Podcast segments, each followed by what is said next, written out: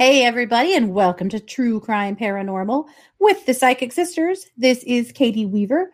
I'm here with my partner in crime and sister, Kristi Brower. Hello. Hello. Excited to be here with you tonight. I'm excited we're finally starting this new case. I know. We've been promising it. We've had some bumps in the road. we, we, have had kind of a rough week when it comes to technology. Yes. yeah. We were going to record this episode Monday night, uh, which is later than normal, but we had been camping. And so it's, you know, we were playing. And uh, then Monday, we had a hellacious storm like come through. Hurricane force mm-hmm. winds. And we live in Idaho, yeah. guys. we don't get that. Tearing enormous trees out of the ground, uh, you know, just tearing uh, roofs off of barns and throwing houses or not houses. Wow. I mean, that would Sheds. be crazy. Sheds uh, around, throwing trees Trampoline. into houses. Yeah. Trampolines wrapped around power poles. Just yeah. crazy stuff.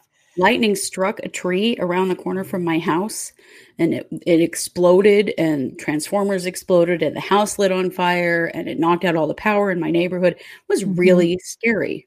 Mm-hmm. Yep. We didn't have power for many hours where I live. And some of the people around me, I mean, literally, people that were a block from me didn't have power for about 36 hours. Now, yeah. luckily, mine came back after about five hours.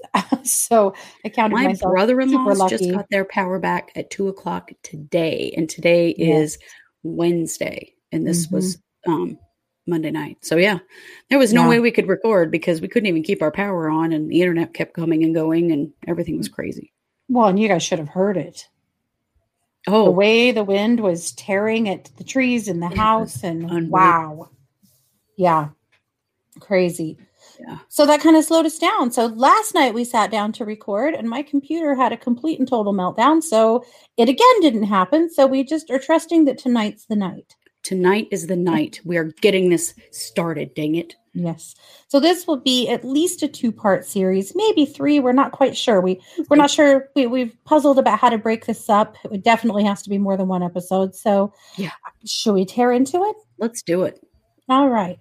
This happened in Rexburg, where I live, where we grew up, uh, just like the Vallow case. And mm-hmm. Though this is a solved crime, kind of, uh, you know, we'll have some insights on all of it along the way. Uh, this, happened at, you know, a while ago, but starting in about 1997, police started getting calls uh, from family members requesting welfare checks to the home of David and Lorraine Kaneko and their daughter Laura. They had a, yeah. an adult daughter who lived at home, and they the police went multiple times, and what they discovered was uh, the, this family lived in a single wide trailer uh, on the property of Lorraine's parents, her elderly parents, and that Lorraine and Laura were not leaving the house at all. Right. And multiple times when they came to the door, they would tell the police, This is how we have learned to live. We just want to be left alone. This We're fine. we have learned to live. Several police mm-hmm. officers quoted that. Mm-hmm. And that is such a weird thing to say. Mm-hmm. You know, that just yeah. tells you right there something is off. What do you mean this is how you've learned to live? Yeah, it's a really strange, strange st- statement. And so anyway, and this is what's very strange about this because this was a, a religious family. You know, they were Mormons, uh, as is you know most of this town, and they weren't going to church at all. And just literally, these women were never leaving the house. Now, David, the, the husband and dad, he worked at the INL. The INL is the International Laboratory. Idaho National. Idaho. I don't know. It's this place. And anyone around here knows. I mean, this is a place where lots of super secret stuff is done. Uh, in the 60s, they were testing nuclear sub- submarines in the uh, under underground uh, watershed.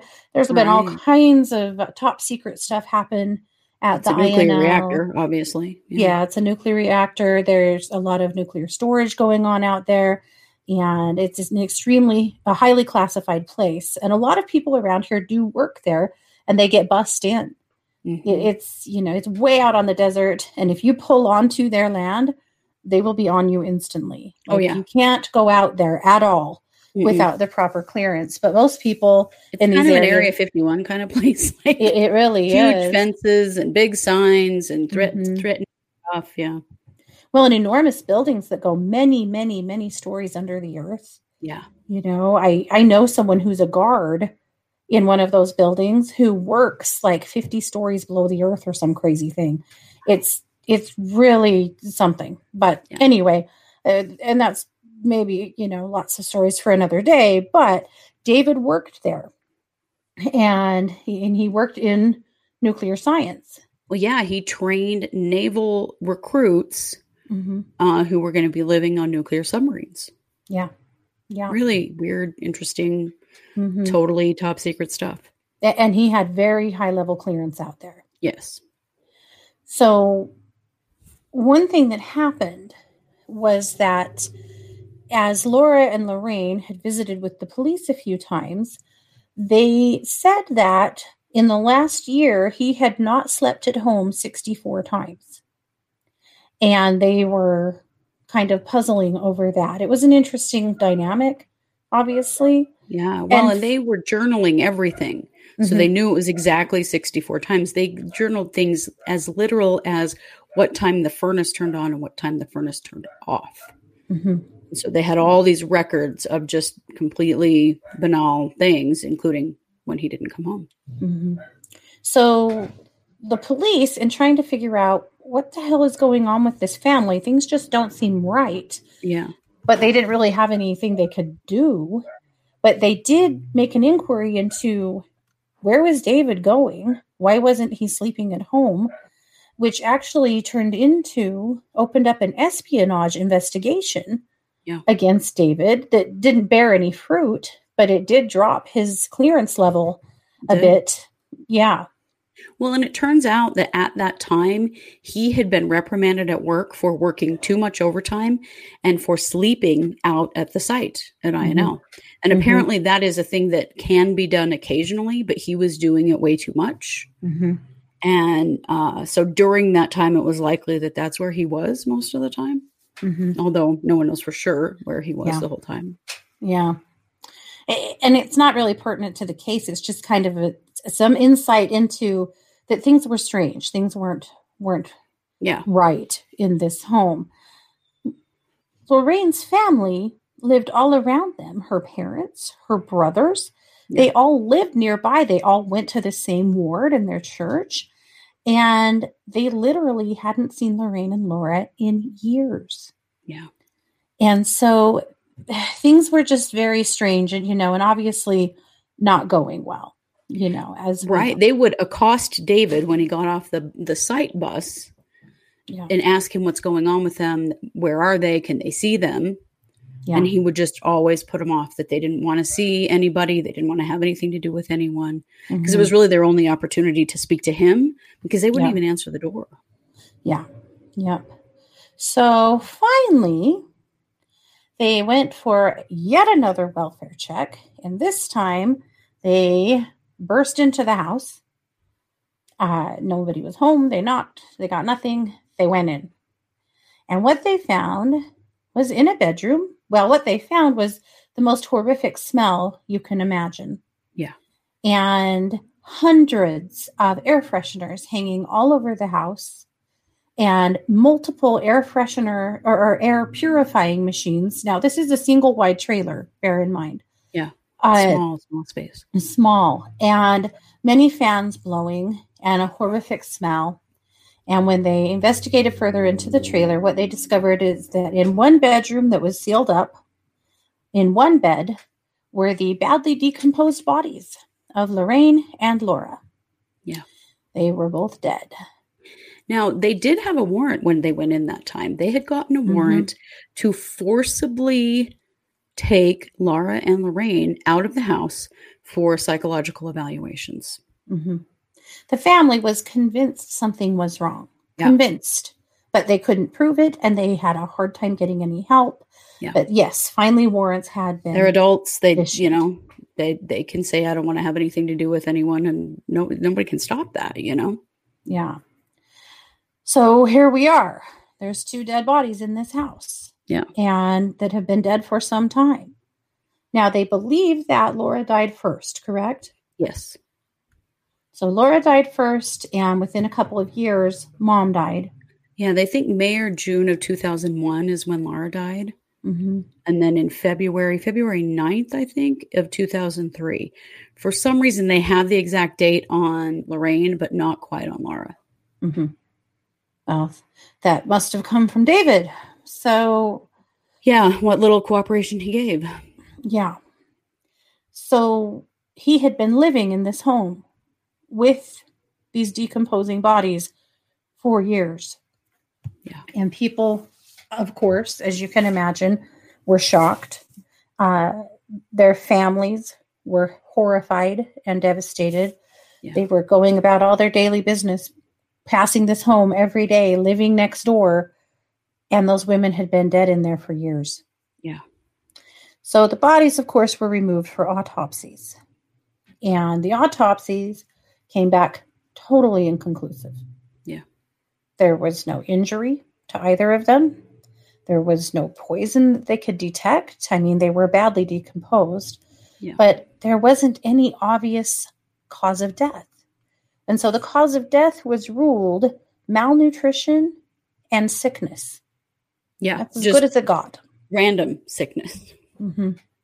So then they ordered a second set of autopsies yeah. because how could that possibly be the case, right? Right, right.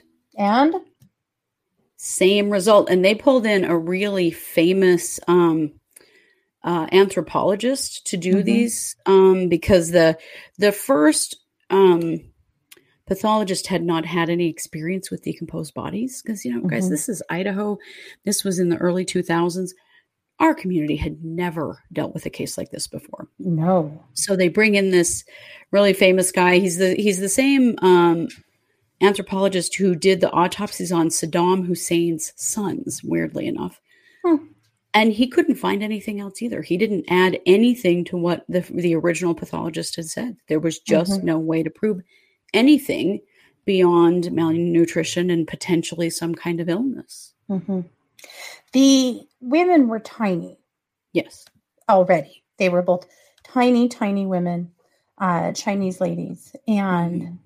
they essentially, you know, it kind of appeared as though maybe they starved themselves to death.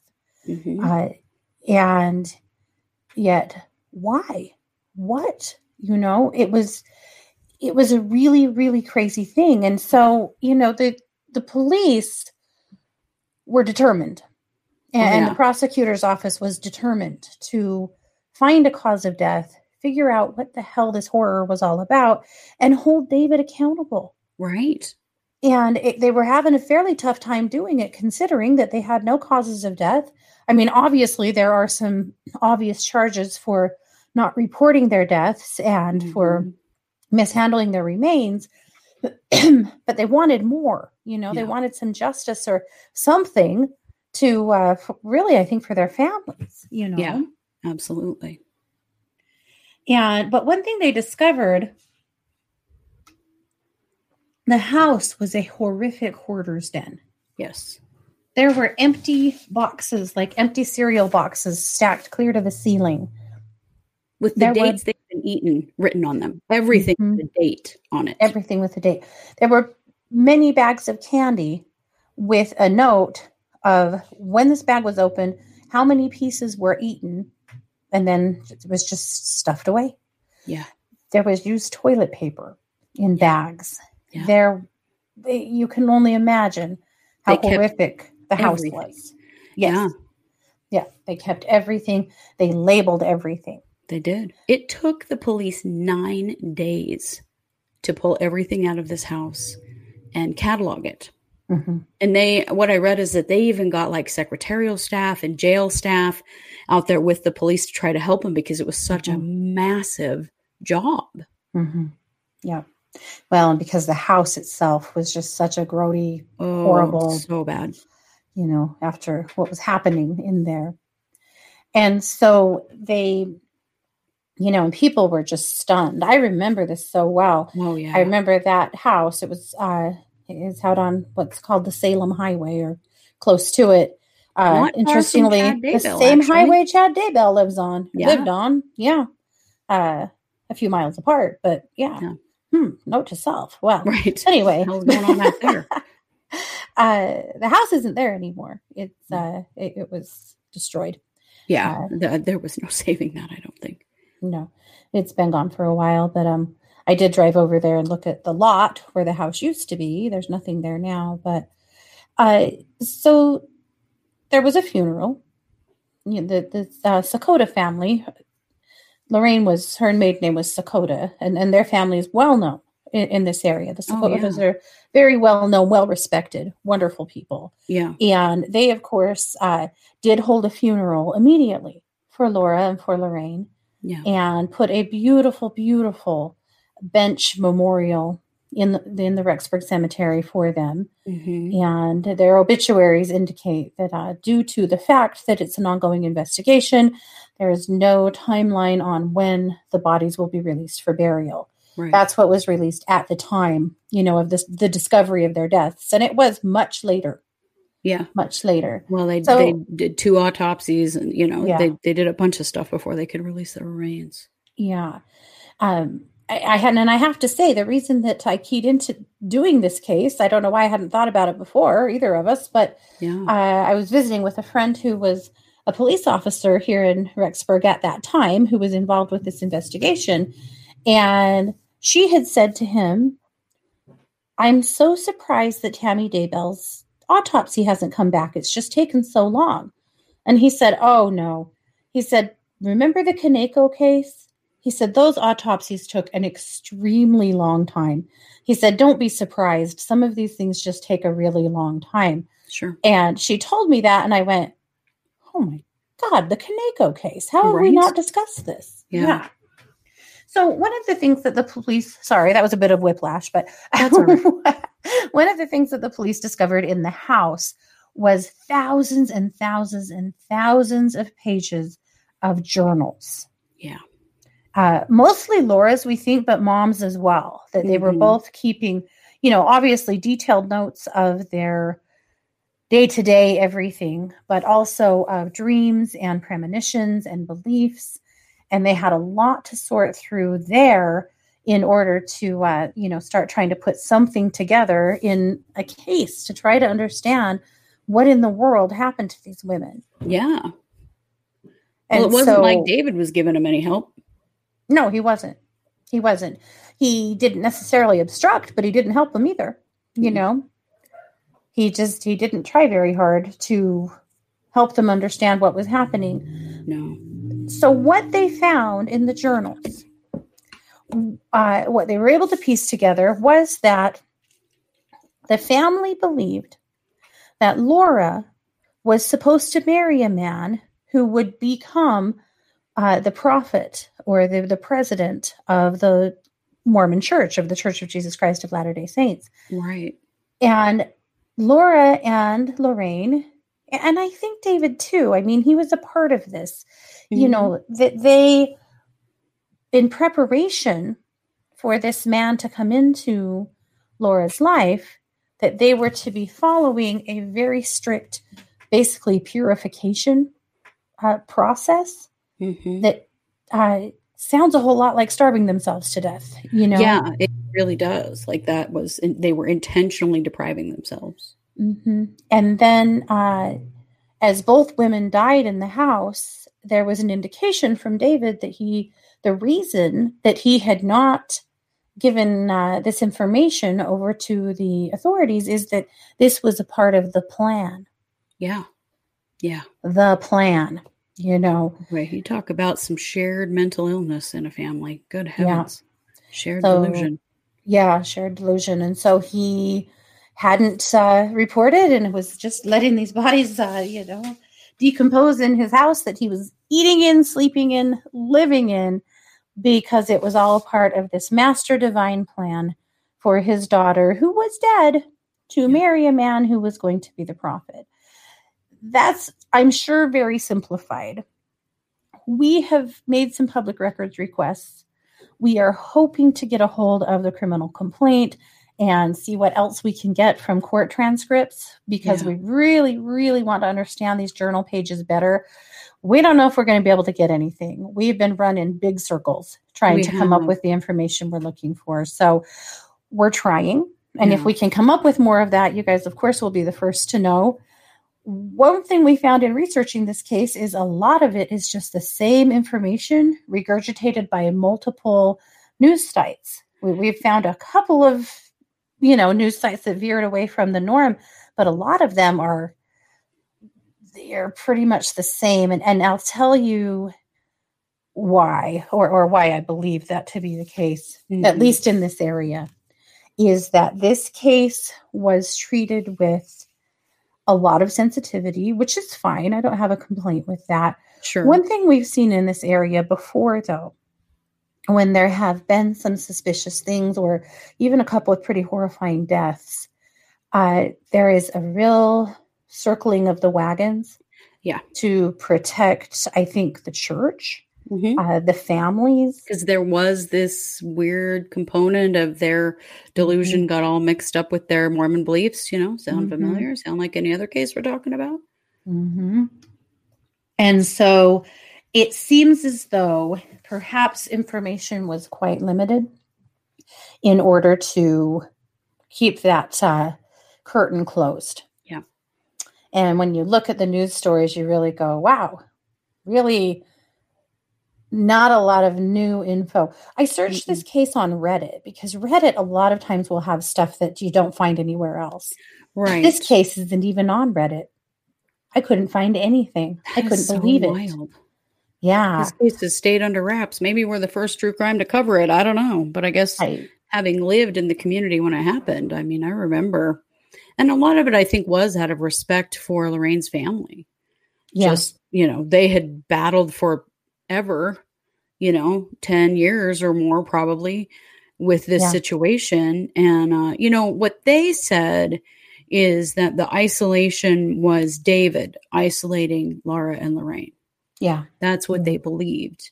Mm-hmm. But then you get into all this other stuff that they have going on, and you really wonder was yeah. it actually David isolating them? Yeah. I mean, we'll never know, but it, it, it does make me question it because they're they were so fervent in their belief that I really think that there was more to this, that it wasn't just him. Yeah. Not saying that he wasn't negligent because he was uh, yeah. definitely negligent, but I don't think it was just him controlling them. I do honestly feel because he was going to work every day.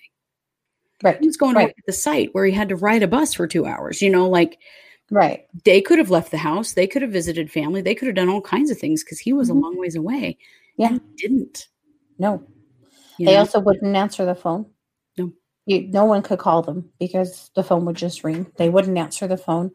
Uh, you know, some people had said that there had been a falling out in the family and that's why they weren't coming around, but that's really not what the indication that they gave was, you no. know. And and I don't know if maybe, you know, there was some falling out over this belief from Laura that some of the family was like, it's a little crazy. I don't know, you know, and that mm-hmm. that could have been, but they they were actively staying away. They were living on the same property mm-hmm. as Lorraine's parents. I mean, they could have walked right. out the door and walked a few feet to visit, and they didn't for yeah. a decade. Yep. But also, they wouldn't answer the door. I mean, I know some of you guys are like, why didn't the family just go over there? They did. Yeah. Many times, many, many times they would, they knocked on the door, over and over and over. They called, they called. Again, they, you know, would wait for David to get off the bus and grab him. And they just wouldn't give them anything. No, it was just a brick the wall. Women would just, yep, the blinds were shut, the doors were locked. They wouldn't answer the door. They wouldn't speak to them through the door. They wouldn't give them anything. Yeah. Anything. Even when the police came on a couple of different occasions, they wouldn't answer the door and they had to yell that if they didn't open the door, they were coming back with a warrant. Mm-hmm. And that's what eventually got them to open the door and speak to the police a couple of times. Yeah. I yeah. just still, though, this is the way we have learned to live. Yep. That's creepy, yep. man. This is the way we've learned to live. Yeah. So that is, in a nutshell, the first part of this case. I mean, do we yeah. want to go deeper tonight, or do we want to wait? I think let's wait. Um, we'll share kind of what happened because David did face criminal charges, and we'll talk mm-hmm. about how that happened, and also mm-hmm. some evaluation done of Lorraine and Laura based on their writings. Mm-hmm. And we can talk a little bit about that and about how um, they had some help from some FBI profilers and a few things. So we can mm-hmm. talk about kind of what the resolution was yeah. in our so next episode. Share more about who they were. Yeah. Who Laura was and who Lorraine were. They were both well educated women.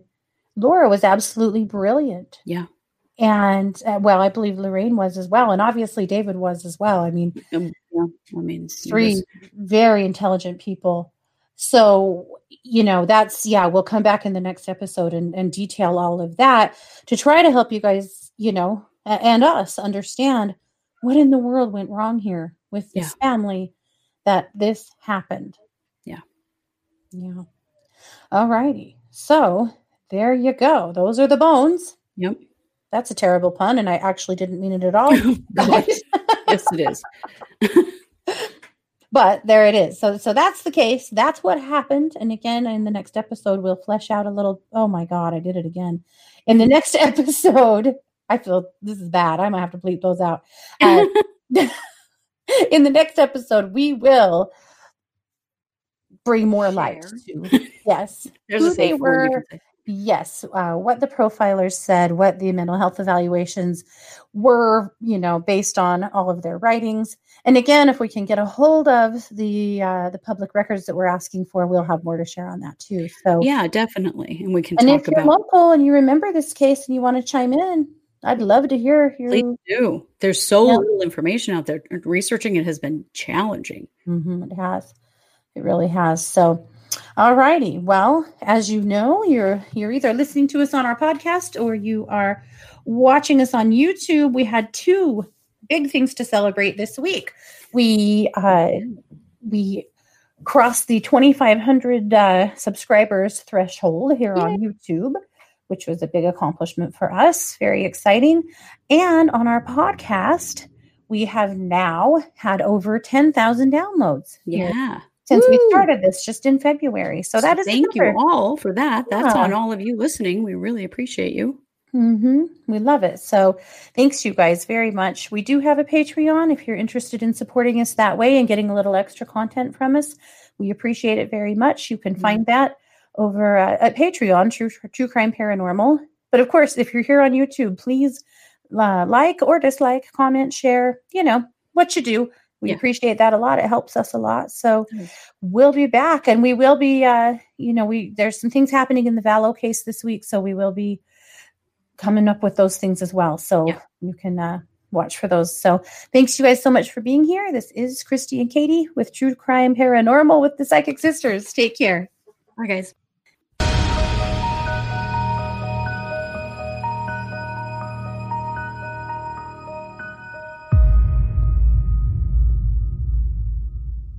If you're enjoying this podcast, don't forget to like and subscribe on your favorite podcast platform. If you're watching us on YouTube, you can always like and subscribe there as well. We also love comments and reviews. True Crime Paranormal is hosted by Katie Weaver and Kristi Brower and produced by Kristi Brower. True Crime Paranormal is a Short Girl Productions podcast.